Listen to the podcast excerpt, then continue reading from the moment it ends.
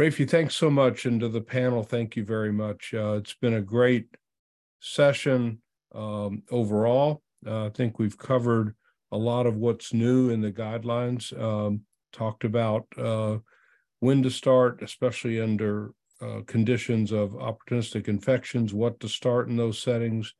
Uh, we talked about uh, failure regimens and what to do with those, covered substance use disorder, uh, to manage that. Um, we didn't talk much about uh, laboratory except as it came up, but there's a wonderful section uh, of just how to uh, use the uh, labs, when to order tests, that type of thing. It's a very helpful guidance. Um, I think we just had a, a great uh, overall a conversation. Uh, so we're going to wrap up here. Um, uh, got a couple closing slides here that we want to go through. Um, I don't have control of the slides, so yeah, thanks. Um, if if you register through the IAS-USA website, there are instructions there on how to collect your CME uh, for either uh, physicians or ABIM, MOC points, nursing credits, pharmacy credits, pharmacotherapy credits, or certificate of participation. Um, if you emailed uh, for access and you didn't complete the registration, uh, you'll be contacted following the course to complete your registration um, uh, or and to claim CME credits if you'd if you'd like.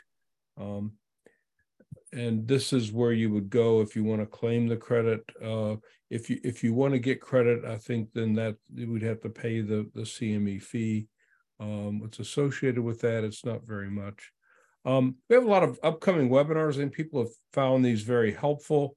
Uh, one of them is uh, challenges of folks with Alzheimer's disease if they have uh, HIV, and it looks like you know the this backhanded good news from um, good news that people are living longer. The backhanded news is that they encounter uh, a lot of uh, complications of aging, and we have a section on aging uh, in the new guidance.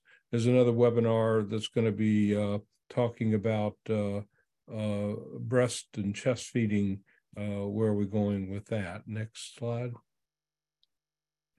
Well, again, grateful to the panelists for sure, but especially to the audience who joined us for this and stuck it out. I've been in communication with colleagues from different parts of the world, including Zambia, one of my close friends there, uh, staying up very late to watch this. So uh, uh, thank you for being with us. Um, wishing everybody a happy holiday season.